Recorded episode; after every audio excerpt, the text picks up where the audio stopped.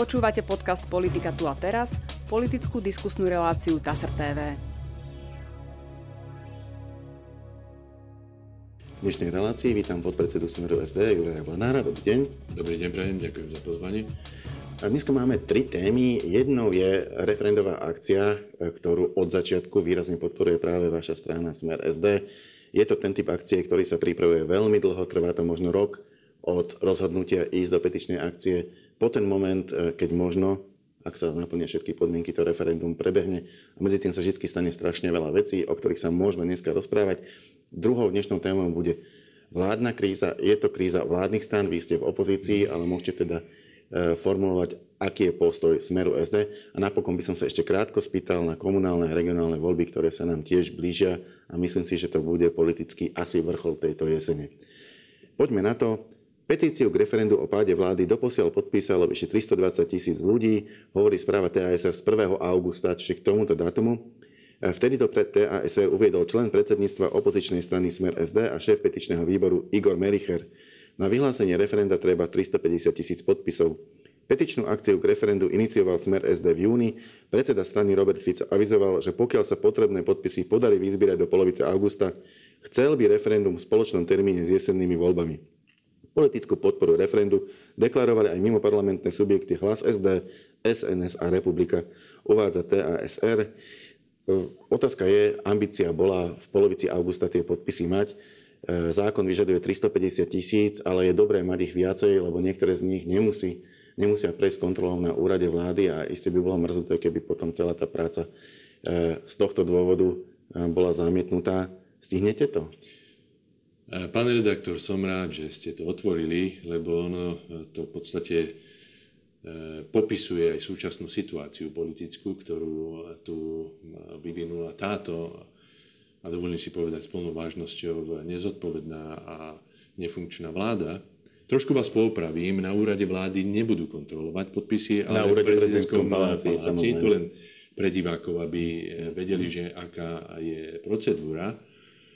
A zároveň e, si dovolím, a nie vzlom vás poopraviť, strana Smer e, sa ukázala ako jediná funkčná strana, ktorá dokáže takéto veľké iniciatívy, ako je petičná akcia, rozbehnúť. Tak to bolo aj prvýkrát, kedy sme síce ale urobili petičný výbor zložený aj z iných strán, ktoré tam e, boli, ale my sme boli iniciátormi. No a teraz sme úplne iniciátormi, pretože už je to iniciatíva čisto strany Smer sociálna demokracia a spontánne sa k tomu popridávali aj ostatné strany, prírodzené strany, ktoré sú nespokojné s touto vládou, ale aj, čo musím povedať, aj mnohí aktivisti, ľudia nespokojní s touto vládou, ktorí v živote možno ani smer sociálnu demokraciu nevolili, lebo zistili, že teraz ide o veľa. Teraz ide o Slovensko. Toto nie je o uh, smeru sociálnej demokracie. To je o Slovensku.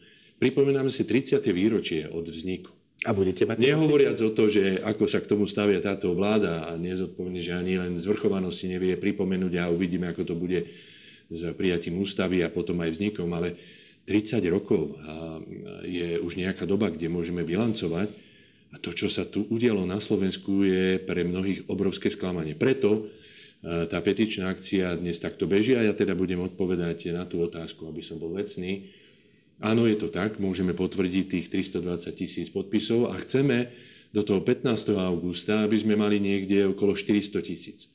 Zberá sa nám to naviac mnoho petičných hárkov je v teréne, čiže ich zatiaľ monitorujeme a oni potom eh, prídu v závere. Čiže toto si myslím, že sa nám podarilo napriek tomu, že vláda významným spôsobom a prezidentský palác, a dovolím si, ja musím to predzovinifikovať s pani prezidentkou, robia všetko preto, aby ľudí odradili aj od tejto petičnej akcie. Však vyjadrenie pani prezidentky o tom, že ona dá tú otázku, ktorá podľa nášho názoru je v súlade s nálezom ústavného súdu, ostatného, čo e, pani prezidentka dala na ústavný súd, že dá posúdiť e, na ústavný súd opäť. Čiže robia všetko preto, aby ľudí odradili. Napriek tomu tí ľudia, aj keď sú nastavení na dovolenky, lebo sme v dovolenkovom období, začali sme niekedy polovičke júna, tak e, podpisujú tú petičnú akciu, čo je dôkazom toho, A keby ste mali tú dynamiku e, porovnať s tou prvou petičnou to akciou, sa nedá. vtedy to išlo strašne rýchlo. Ale naozaj. to sa nedá, viete, lebo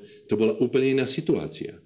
ľudia boli tlačení do kúta. Bolo im nadávané do dezolátov, do opíc a neviem ešte čo, porušované ľudské práva obmedzovaní na osobnej slobode. Čiže ide to o niečo pomalšie. Ale ja som povedal tie objektívne príčiny. Teraz sa mohli nadýchnuť konečne, bez obmedzení mohli cestovať, ísť na dovolenky a práve preto teraz tá situácia bola náročnejšia z hľadiska zbierania podpisov a napriek tomu sa zbierajú a ešte aj k tomu tie polena pod nohy, to, ktoré som spomínal, či už to je z vládnych stran, čo je pochopiteľné, pretože tí sa nikdy nevzdajú a predovšetkým Oľano, No a pani prezidentka je jedna z tých. Čiže ale, my sme... ale povedala, povedala, že s tou druhou, lebo sú dve otázky. Druhá otázka, áno, objektívne povedala, že je v poriadku, ale čiže, tam ani čiže... nič nemohla povedať, pán redaktor, pretože my sme v súlade s nálezom ústavného súdu presne do tej otázky expresí z verby nadefinovali novelu ústavy, pretože výsledok referenda bude taký, že ak schvália eh, ľudia, že E, s touto otázkou súhlasia, aby bola novelizovaná ústava tak, že sa bude môcť krátiť volebné obdobie, tak tam nemôže nič pani prezidentka urobiť. Ona má problém skôr s tým, že sme tam naformovali otázku veľmi kulantne a dobre, kde sme tak, tak povediac nepriamo e, sa snažíme skrátiť volebné obdobie. To znamená to tým, že opýtať. Tie otázky... to nebude priamo, ale nepriamo. Tie, no, lebo tie otázky, jednak sú dve, treba povedať aj pre divákov, väčšina asi vie, ale ktorí nevedia, Jedna otázka hovorí o tom, že ak by ľudia hlasovali áno, mala by vláda okamžite podať demisiu. Áno. Druhá otázka hovorí o tom, že ak by ľudia hlasovali áno, zmení sa ústava Slovenskej republiky tak, že bude možné skrátiť volebné obdobie a to, a to buď referendum alebo hlasovaním v parlamente, kde by na to stačila klasická väčšina, keďže by sa to robilo uznesením. E, že nie je ústavná, ale bola by to e, väčšina v parlamente 76 hlasov. Áno. Čiže tá prvá otázka je problematická pre pani prezidentku a podľa mňa toto oni nečakali. Lebo e, je tam otázka, ktorá absolútne je v súlade s petičným zákonom, pretože nevstupuje do daní, nevstupuje do základných ľudských práv, nevstupuje do štátneho rozpočtu. To sú obmedzenia, ktoré... Ale to bolo aj v tom prvom prípade. Súčasť... Bolo. Ale to bolo aj v prvom prípade, že také dve referenda sa uskutočnili napriek tomu pani prezidentka, ktorá stojí evidentne na strane tejto koalície a ju podporuje, to dala na ústavný súd. Ale vráťme sa k tej prvej otázke, lebo to je teraz aktuálne. Tá prvá otázka je absolútne legitímna v poriadku, pretože hovorí o tom, že ste za to, že vláda Slovenskej republiky podá demisiu je to otázka, ktorú nemusí ústavný súd posudzovať, pretože nemá žiadne tieto atributy a o tom, ako sa snaží rozprávať, že, ne, že nemá ten všeobecný charakter, sa nedá vôbec rozprávať, lebo v referende môžete dávať otázky napríklad také, že ste za to napríklad, že Vstúpiť taká diálnica alebo, stup, alebo taká a onaká diálnica nepôjde cez chránené územie alebo taká, alebo onaká skladka nebude tam, alebo ona. O tom môžu ľudia predsa v referende rozhodnúť to znamená, že rovnako môžu rozhodnúť aj o tom, že vláda podá demisiu. Čiže ak to pani prezidentka urobí, tak musíme skonštatovať s plnou vážnosťou k prezidentskému postu, ktorý ja rešpektujem, ale nesúhlasím s názormi pani prezidentky druhýkrát e, z Marii referendum, lebo my chceme a nastavili sme to tak, aby to referendum sa mohlo konať spoločne s voľbami do samozprávy, Aby ktoré budú toho 29. oktobra. Je veľmi ťažko hovoriť o marení referenda, ak prezidentka využíva svoje zákonné právomoci. Ona jednoducho má to právo, ak má pochybnosť, má to dať ústavnému súdu na preskúmanie, to urobila a bolo na ústavnom súde aj v tom prvom prípade, či to referendum umožní, alebo, alebo bude konštatovať, že nie je možné vykonať v súlade s ústavou. A v tomto prípade e, je to tiež na nej, či sa rozhodne alebo nerozhodne. Prečo hovoríte v tejto súvislosti o marení niečoho? Keď je to v súlade so zákonom a keď je to jej oprávnenie. Pán redaktor, áno, z tohto pohľadu e, s vami súhlasím, avšak e, ten výraz marenie má aj v podstate ten právnický charakter z toho pohľadu, že ak sa predtým uskutočnili dve referenda na tú istú otázku a nebol žiadny žalobca, to znamená samotný ústavný súd predtým E, neinicioval nejaké konanie, dokonca nikto to nespochybňoval, čiže mala vypočuť e, takmer 600 tisíc hlasov ľudí nespokojných a mala to dať jednoducho schváliť. Nemusela to dať na ústavný súd. Nikto by jej to nevyčítal. Ak by sa potom niekto ohlásil z ústavného súdu, ktorí by povedali, že e, my ale to chceme posúdiť, v poriadku. Ale toto je vlastne naplnenie toho významu, že Marí referendum. No a v tomto prípade Marí referendum viete z akého pohľadu? Naplním teda obsahom to slovo, aby ho porozumeli aj samotní diváci. Z toho pohľadu, že neumožní, lebo ja som presvedčený, že ústavný súd musí rozhodnúť, že tá otázka je v súlade, ale neumožní, aby s najväčšou pravdepodobnosťou to referendum bolo platné.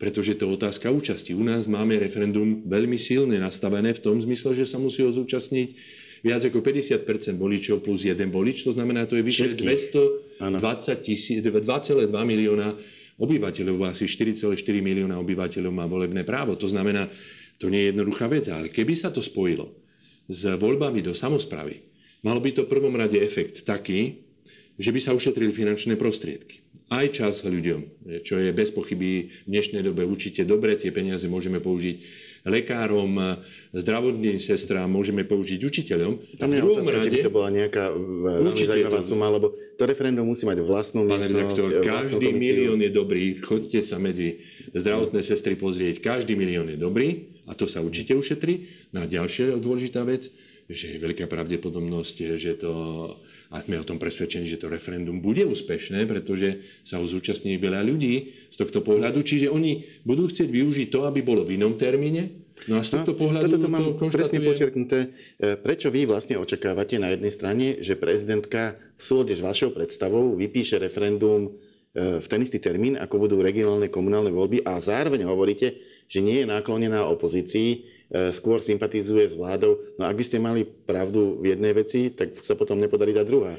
Viete, to e, môže na prvý pohľad takto vyznievať, ako hovoríte, ale všetky kroky, ktoré doteraz pani prezidentka urobila, sú evidentne naklonené tejto koalícii. Veď vymenovanie Igora Matoviča, ktorý zlyhal ako predseda vlády za najsilnejšieho ministra financií, však ona vlastne predurčila ďalšiu krízu tejto koalícii, ktorá bez pochyby musela prísť, pretože budeme sa o tom baviť v tej ďalšej otázke. Ale e, my sme to nastavili tak, pán redaktor, že tie zákonné lehoty, ktoré súvisia s tým, či už petíciou samotnou, vypísanie e, potom samotného referenda, presne zapadajú do tohoto termínu. Toto nie je, že niečo, čo by sme dávali akože len jej, akože musí si to vybrať, ale je to vodítko, že pani prezidentka, Tuto máte presne lehoty, ktoré zapadajú na to, aby ste to mohli dať na 29.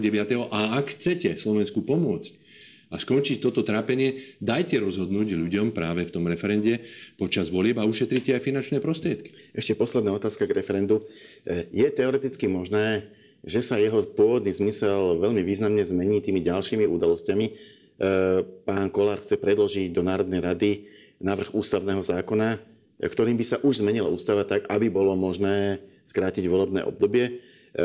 Čím by, čím by vlastne suploval tú druhú otázku. A tá prvá otázka e, je možné, že pôjde ústavnému súdu, takže nakoniec možno ľudia ani nedostanú možnosť sa k nej vyjadrovať, ak ju ústavný súd pozastaví. E, rátate aj s tým, že nakoniec možno referendum bude takéto ako keby oslabené? Pán redaktor, e, ešte raz, ja som 100% si istý, že nepozastaví tú prvú referendovú otázku ústavný súd a som o tom presvedčený aj po diskusii s mnohými ústavnými právnikmi, ale aj súdcami, ktorí boli na ústavnom súde, pretože to jednoducho splňa svoje náležitosti. Ak to pôjde na ústavný súd len kvôli tomu, aby sa referendum nemohlo konať e, práve v čase volieb. No a čo sa týka pána Kolára. Pán redaktor, pamätáte si, že v parlamente už bola takáto snaha predložená? Áno, áno, myslím, že pán Taraba, alebo, alebo áno, kto pridával. My sme to jasne podporovali. Kto to nepodporil? No bolo to sme rodina. Čiže Viete, u pána Kolára a u Sme rodina sme už zvyknutí, že oni veľa toho narozprávajú, ale keď príde na lámanie chleba, tak povedie, no ale e, musia súhlasiť aj ostatní koaliční partnery. No tak to celé tam končí. To znamená, ja to vnímam tak, že pán Kolár sa snaží túto krízu, ktorá sa dnes odohráva medzi SAS predovšetkým a Olano a Sulíkom a Matovičom, sa snaží využiť, že on je ten lepší, ale realita vôbec nie je taká. Ľudia už dnes vedia, že pán Kolár niečo povie ráno, ale po obede už to nie je pravda. Keď príde k lámaniu chleba, tak e, jednoducho e, sa to neudeje. Mal možnosť ukázať, že mu záleží na tom, napokon to povedal hneď potom, ako pani prezidentka komunikovala výsledok ústavného súdu k tým, tej petičnej akcii, kde bolo takmer 600 tisíc podpisov, že oni sú pripravení okamžite to zmeniť. Koľko času odtedy už prešlo, neurobil to. Čiže pre nás je to nedôveryhodné a práve preto Práve preto pokračujeme v tej petičnej akcii. V poriadku, ak by sa to prijalo, čo nepredpokladáme, dobre, tak tá druhá otázka už nemusí byť, ale prvá otázka určite bude musieť byť. Poďme k ďalšej téme, trošku s tými aj premostili už do tej koaličnej krízy. E, ne, vaša strana nie je aktérom tejto krízy, ste opozičnou stranou, e, aktérmi sú strany vládne. E, je to tak, že začiatkom júla, ak si dobre pamätám, okolo 5. 6. sa SAS rozhodla vypovedať koaličnú zmluvu Momentálne to komunikujú tak, že už nie sú súčasťou vládnej koalície. Ich ministri začal ostávajú e, na svojich miestach vo vláde, ale len do konca augusta. Pokiaľ dovtedy nepríde k vypracovaniu novej koaličnej zmluvy, za ktorou by sa teda podpísali e, a za ktorou by mohli stáť jednotliví partnery, tí ministri za SAS podajú demisiu. E, možno ako prvé by bol taký vo všeobecnosti váš pohľad na to, ako si, ak si vyčítate tie jednotlivé politické signály toho, čo sa deje? Pán redaktor, ja sa ospravedlňujem, ale opäť sa vás pokúsim trošku e, poopraviť v tom názore. Strana Smer sociálna demokracia ako najsilnejšia opozičná strana v parlamente je aktérom tohoto celého. A viete v čom? A to v tom sa dostaneme. Ak sa bude Ale to je veľmi dôležité. To nie je len to. Ja vám vysvetlím aj ten iný pohľad. Je dôležitá v tom, že my sme tí, ktorí nastavujeme veľmi razantne zrkadlo tejto neschopnej koalícii, pretože tá druhá časť, ktorá by mala nastavovať zrkadlo tejto koalícii, už šetria, to sú média. Ja nechcem teraz rozoberať vás, lebo myslím si, že TASR je absolútne korektné a chvála Bohu, že máme TASR ako taký. Ale tieto médiá ostatné tie šetria túto vládu, čo nám by neprešlo, túto sa prehliada úplne bez akýchkoľvek problémov. Čiže my sme aktérmi veľmi dôležití, pretože my v parlamente poukazujeme na dennodennej báze na zlyhanie tejto vlády. A keby sme to nerobili, vám garantujem, tak e, táto kríza tu ani dnes nie je. Ale oni si uvedomujú tým, že to kritizujeme a odhalujeme tieto ich slabé stránky a predovšetkým si to uvedomuje samotný Sulík, že jednoducho sa oslabujú. Čiže my sme Eh, určite veľmi aktívni v tomto. A Myslíte si, že ste vy, do, vy dotlačili vládne strany k tomuto sporu? Lebo... Však zoberte si v parlamente, v parlamente, kto najviac prináša témy z opozičných strán. Je to strana Smer sociálna demokracia. Neustále zvolávanie napríklad eh, mimoriadných schôdzi, ktoré nám odmietajú. Sme chceli riešiť zražovanie. Čo urobili? Neverili, že také niečo príde, dnes to tu je. A môžem pokračovať aj v iných oblastiach, kde jednoducho nedokážu ani len uznesenie k prijať k tomu, aby sa zastali občana, ktorý zahynul Belgicku záhadným spôsobom. Ani to nedokázali urobiť, museli sme to my urobiť a môžem pokračovať ďalej. Čiže toto je náš pohľad a ja si myslím, že sme veľmi silní aktéri ako najsilnejšia opozičná strana. Teraz k ním. Viete, no. oni ako koalícia mali už zaočkované dopredu, že táto koalícia nemôže byť úspešná. Lebo ak tam majú človeka, ktorý je podľa nášho názoru nie celkom v poriadku e, ako osobnosť, psychicky. Ak tam majú človeka, ktorý má založenú politiku na klamstve, na osočovaní a ponížovaní druhých, pretože to Igor Matovič robil či pred voľbami ako opozičný poslanec, tak to robí aj teraz.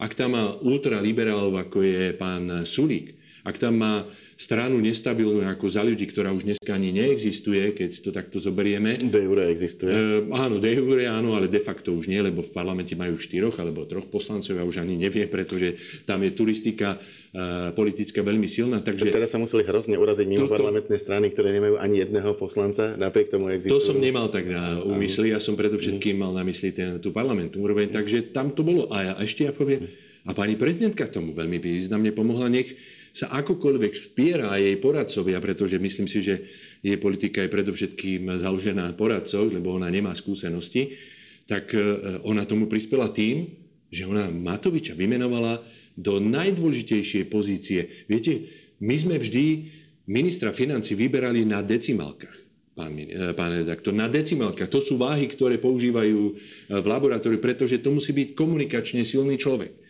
To musí byť človek, ktorý dokáže so všetkými ministrami komunikovať, so sociálnymi partnermi. Toto napríklad táto vláda absolútne podcenila, lebo sociálny dialog tu vôbec a nefunguje. Však zoberte si, čo urobili e, obciam, ktorí sú súčasťou sociálneho dialogu. Zobrali vyše 600 miliónov eur. Toto by bola, toto by bola šir, toto širšia, je... širšia téma, lebo napríklad toto leto registrujem e, práve stretnutia členov vlády E, tak so zamestnávateľmi, ako s odborármi. E, to znamená, ja tam vidím ten dialog, ale ten nie je ako dnešnou, dnešnou témou. Dnešnou témou je táto vládna kríza, do ktorej vy ako opozičná strana budete môcť tým viacej hovoriť, čím menej sa dokážu dať dokopy vládne strany. Ak by sa nejako dohodli, to už je jedno akým spôsobom, ale ostali by tam všetky, ktoré sú tam dnes, tak majú takmer 90 hlasov, tuším 88, pohodlnú väčšinu v parlamente a pokračujú ďalej, odhlasujú si tam to, na čom sa dohodnú. Zatiaľ to ale tak nevyzerá, zatiaľ je tá komunikácia v konfrontačnej rovine a SAS e, si postavilo podmienky, e, keď sa nesplnia, tvrdia, že z tej vlády odídu. V takom prípade môže vzniknúť ale vláda, ktorá už nebude mať takúto pohodlnú väčšinu, dokonca možno nebude mať väčšinu vôbec. Bude to, bude to proste vláda, ktorá bude mať veľmi tesnú väčšinu, alebo sa bude spoliehať na ad hoc hlasovania v parlamente, kde zrazu e, budú potom dôležití všetci poslanci, nie iba vládni, a strana, ktorá má, myslím, 26 poslancov v poslaneckom klube, bude silným hráčom.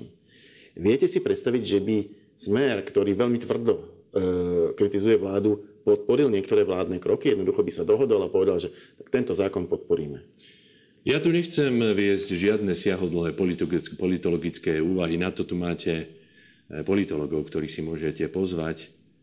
Ja ako predstaviteľ eh, najsilnejšej opozičnej strany v parlamente mám úplne jasný postoj a naša strana, že čím skôr táto vláda skončí, tým to bude pre Slovensko najlepšie. A do, dôvedok k tomu, čo ste povedali, ja vám môžem doniesť zoznam, veľký zoznam zákonov, ktoré strana Smer sociálna demokracia podporila, aj keď boli vládne, lebo sme tlačili vládu, aby robili v prospech ľudí a my sme ich aj podporili. Ale razantne sme vystupovali proti zákonom, ktoré porušovali ľudské práva, porušovali ústavu a tak ďalej. To znamená, my sme sa vždy stávali konštruktívne k veciam, ktoré sú pre ľudí dobré. A ten malý e, dôvedok, čo ste povedali, že nejaký sociálny dialog začala, no aký je to sociálny dialog, pán redaktor, keď e, súčasťou sociálneho dialogu je samozpráva z MOZ a ostatní a samozprávne kraje. A jednoducho výsledok je také, že im zoberú 600 miliónov eur. To sa za našej vlády jednoducho nestalo. Vždy vznikol nejaký kompromis. Čiže toto je len, by som povedal, také placebo, aby ukázali, že niečo robia, alebo vôbec ten sociálny dialog nebola. My chceme práve, aby sa na Slovensko vrátila stabilita, normálnosť, sociálny dialog a ľudia nech rozhodnú vo voľbách, aby nepozerali na tento chaos, ktorý tu neustále na jednodennej báze majú a ich to neskutočne otravuje a najhoršie na to doplácajú. Doplácajú neschopnosťou, že nedokážu riešiť infláciu, zdražovanie potravín, zdražovanie polných môd, sú ohrozené dodávky základných energonosičov, čo môže spôsobiť obrovskú e, finančnú krízu a ekonomickú krízu na Slovensku. Preto náš názor je jasný. Čím skôr skončí táto vláda, tým lepšie preto sme iniciovali aj túto petíciu. Tak ehm, je možné, že skončí, je možné, že neskončí. V každom prípade riadne volebné obdobie ešte len teraz prešlo pred krát, krátkým časom do, svojho, do svojej druhej polovice. Ale to, čo evidujeme v parlamente, e, presúvajú sa poslanci aj z vášho klubu. Hneď na začiatku volebného obdobia odišlo 11 poslancov, e, vytvorili si stranu Hlas SD, ktorá tiež je sociálne demokraticky orientovaná.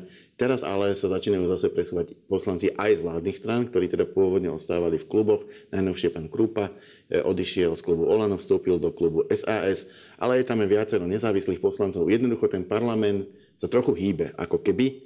E, chcem sa opýtať, či si viete predstaviť, že by aj váš opozičný klub prijal niektorého nového poslanca.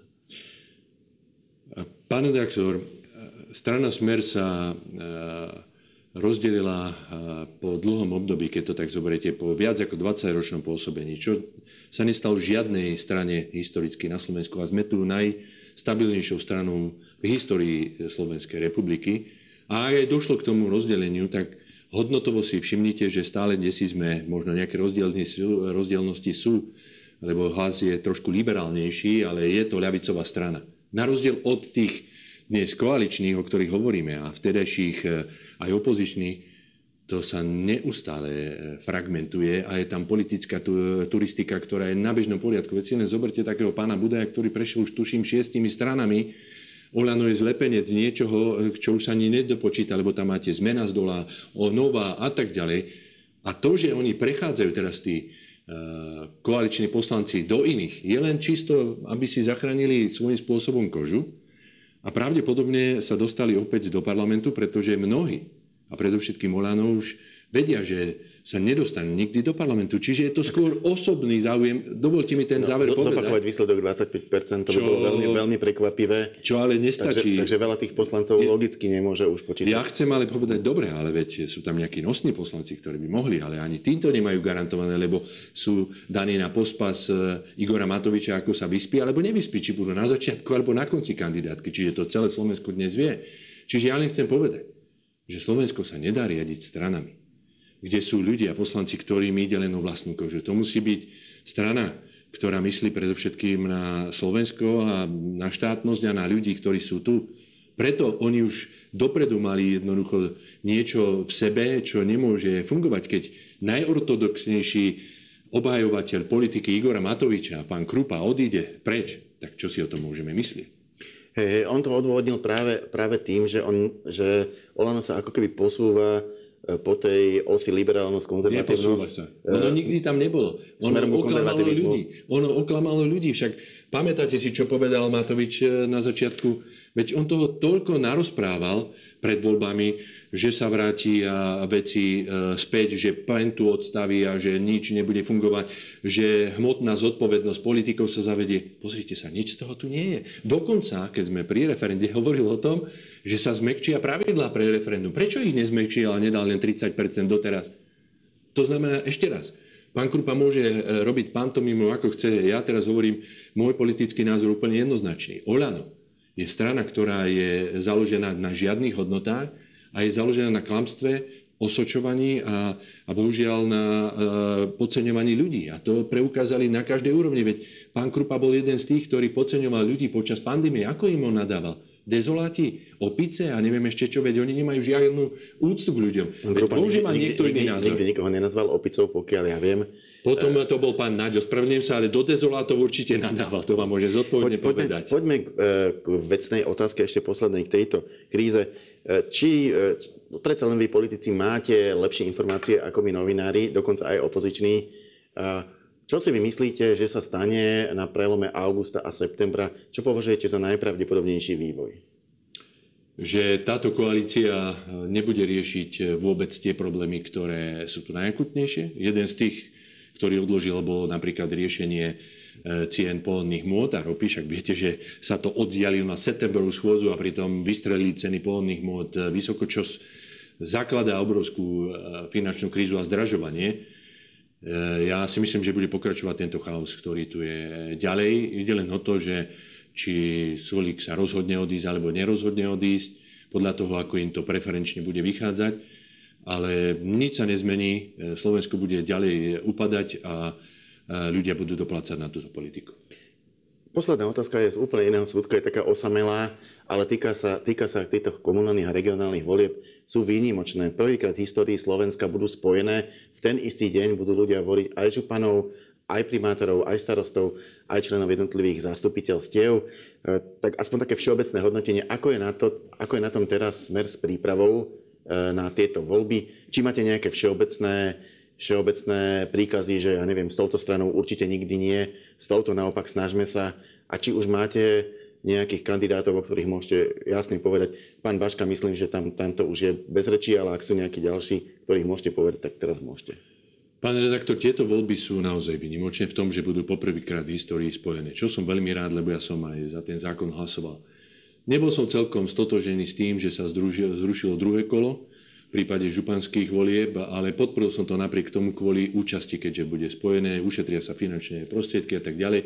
Ja by som dokonca rozšíril voľbu aj pred primátorov krajských miest na dve kola, pretože zamedzí sa tomu, aby sa tam dostali nejakí dobrodruhovia e, typu Matovič a neviem ešte aký. To znamená, je to vynimočné a som presvedčený, že to priniesie svoje benefity. Čo sa týka strany Smer sociálna demokracia, my sme z hľadiska samozprávy, tuším, naj, z hľadiska čísel najsilnejší, lebo máme najviac priamo starostov a primátorov a rovnako aj poslancov ako strana. Nehovorím o nezávislých, pretože je to aj iný volebný systém. A my si toto chceme jednoznačne obhájiť. Naša politika je taká, že nechávame kompetencie na regiónoch a na krajoch, aby rozhodovali. Aby Samotné okresné organizácie rozhodovali o tom, aké koalície vzniknú na starostov, na primátorov, koho postavia. Čiže vieme, vieme, si, vieme, úrovni... si, vieme si predstaviť starostu zvoleného za koalíciu Smer SD pomočka Olano. Alebo Olano Dostanem sa k tomu, pochopil som, že asi k čomu ste smerovali. Na krajskej úrovni rovnako, že majú možnosť urobiť koalíciu, ktorá odzrkadľuje politickú situáciu, ktorá sa tam nachádza. Môžem vám zodpovedne povedať, že my nediktujeme nič z centra, Náš záujem je, aby sa presadzovala naša politika. A môžem vám zodpovedne povedať, že koalícia z Olano na Slovensku neznikne nikde, pretože naši členovia jasne vnímajú túto deštruktívnu politiku, ktorú robí e, Olano a to nerobí len na e, celoslovenskej úrovni. A čo iné vládne strany, aby, aby to neostalo iba na Olano? Ale aj na, ale aj na krajskej a obecnej a mestskej úrovni. Čo znamená, čiže budú prirodzene vznikať e, tie koalície, a to už dnes viem podľa toho, ako cestujem aj po Slovensku, kde máme také prirodzené e, vzťahy, aj opozičné v súčasnosti, kde napríklad CNS, e, rovnako republika sa hlási k tomu, ale musím povedať aj vynimočne, a teraz ste spomenuli pána Bašku, ktorý si myslím, že robí svoju prácu naozaj veľmi dobre, ja som s ním mal možnosť fungovať ako župan, kde získal podporu napríklad aj vládnej strany Smerodina, kde sa dokázali aj naši členovia zhodnú na tom, že tuto je tá možnosť sa spojiť, lebo toto ešte nie je taká tá červená, červená čiara. Napriek tomu, že sme rodina podporuje všetky tieto negatívne veci, ale nie je to tá červená čiara. A my e, to rešpektujeme a nechávame priestor našim štruktúram. Ale rozhodne vám poviem, že náš antifašistický e, e, charakter, ktorý má naša strana, je jasne všade ctený a rovnako dnes všetci, všetci naši E, členovia strany a rovnako aj funkcionári majú jasno v tom, že Oľano to je strana, ktorá by mala ísť čím skôr z politického poľa preč, pretože je založená len na klamstve, osočovaní a ponižovaní ľudí. Ďakujem pekne, to bola posledná otázka, posledná odpoveď dnešnej, dnešnej debaty.